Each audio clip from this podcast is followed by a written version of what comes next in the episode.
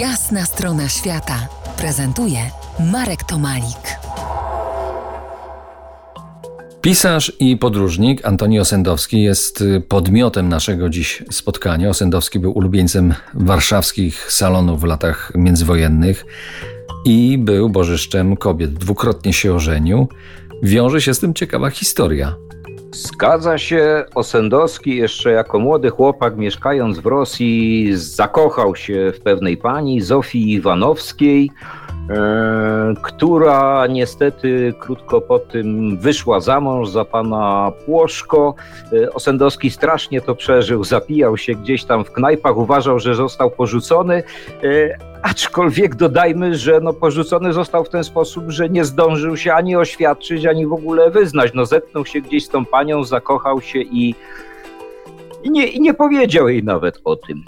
No i ta pani wyszła za mąż, Osendowski spotkał inną kobietę, spotkał Rosjankę, Marię e, Bogolubską, z którą się ożenił wbrew woli jej rodziny, bo to była taka e, mocno ustawiona, nazwijmy to. Jej ojciec był jakimś wysokim funkcjonariuszem w Rosji, stryjowie byli zarządcami kopalń złota na Syberii. Bardzo nie odpowiadało im to, że że jakiś e, Polak jeszcze w dodatku gołodupiec e, poślubi ich córkę czy krewną.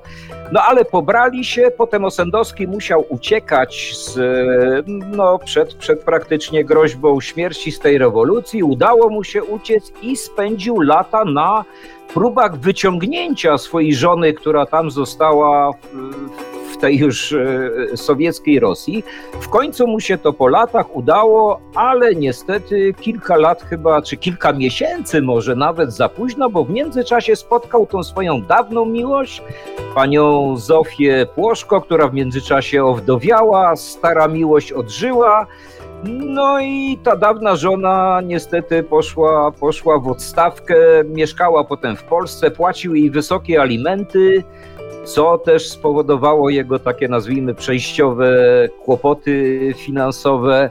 E, do tego, żeby poślubić e, drugą żonę, nawet zmienił wyznanie, co, co też nie był pierwszy. Pamiętamy, zrobił to na przykład nasz słynny marszałek Piłsudski.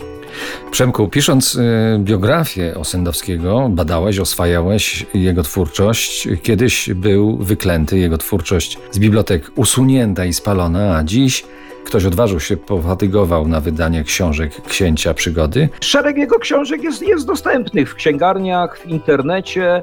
No właśnie, jak, jak, powiedz, jak się go czyta teraz?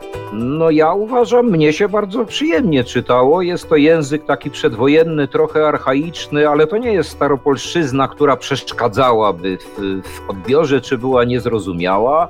I bardzo dobrze, bo jak mówiłem, jest to bardzo barwna, bardzo ciekawa postać. Przypomnę, moim i waszym gościem był Przemysław Słowiński, pisarz, autor wydanej w tym roku biografii Książę Przygody, biografia Antoniego Osendowskiego. Bardzo dziękuję Ci za Twój czas tutaj dla nas. Dziękuję również, bardzo mi było u Ciebie, Marku, gościć. To była jasna strona świata w RMF Classic.